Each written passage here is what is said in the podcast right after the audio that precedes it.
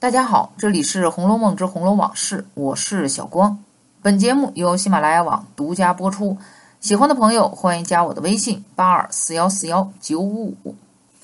曹雪芹惜墨如金，这是我们在读《红楼梦》前八十回当中的一个感觉。但凡书中有名姓的人物，那么都会在其中承担一定的责任。以闺阁招传、大指弹琴为目的的文字，自然也是以女性为主。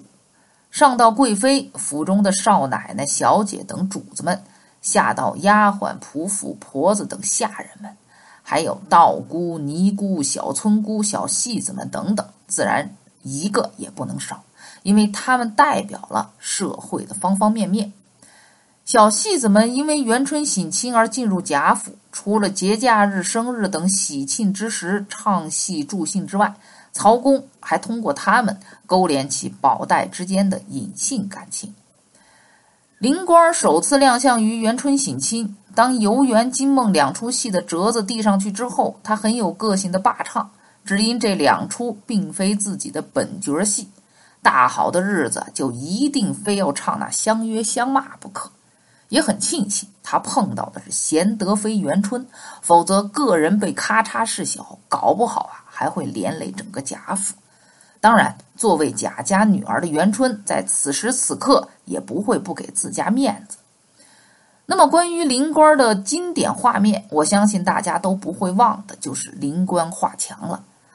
宝玉透过蔷薇花架，看到一个眉蹙春山、眼平秋水、面薄腰纤、袅袅婷婷、大有黛玉之态的女孩子，正蹲在地上用簪子写着无数个强字。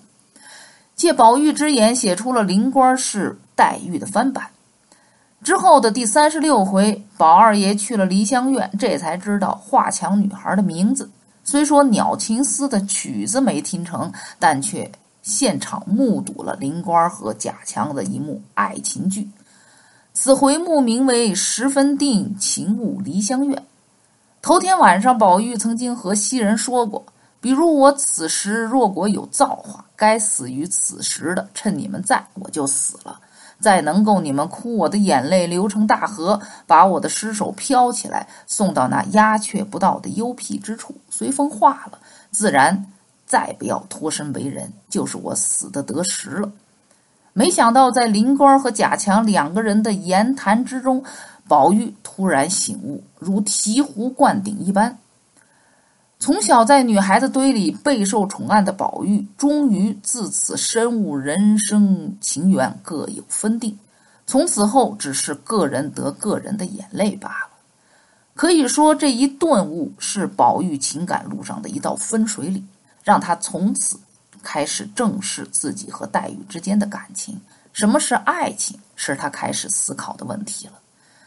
灵官和贾强这一段感情。尤其是在梨香院上演的这场情感大剧，看来对宝玉的感情观影响颇深。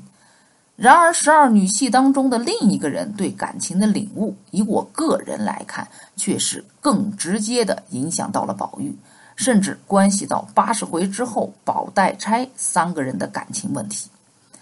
因为紫娟的情词是莽玉，让宝玉是大病一场。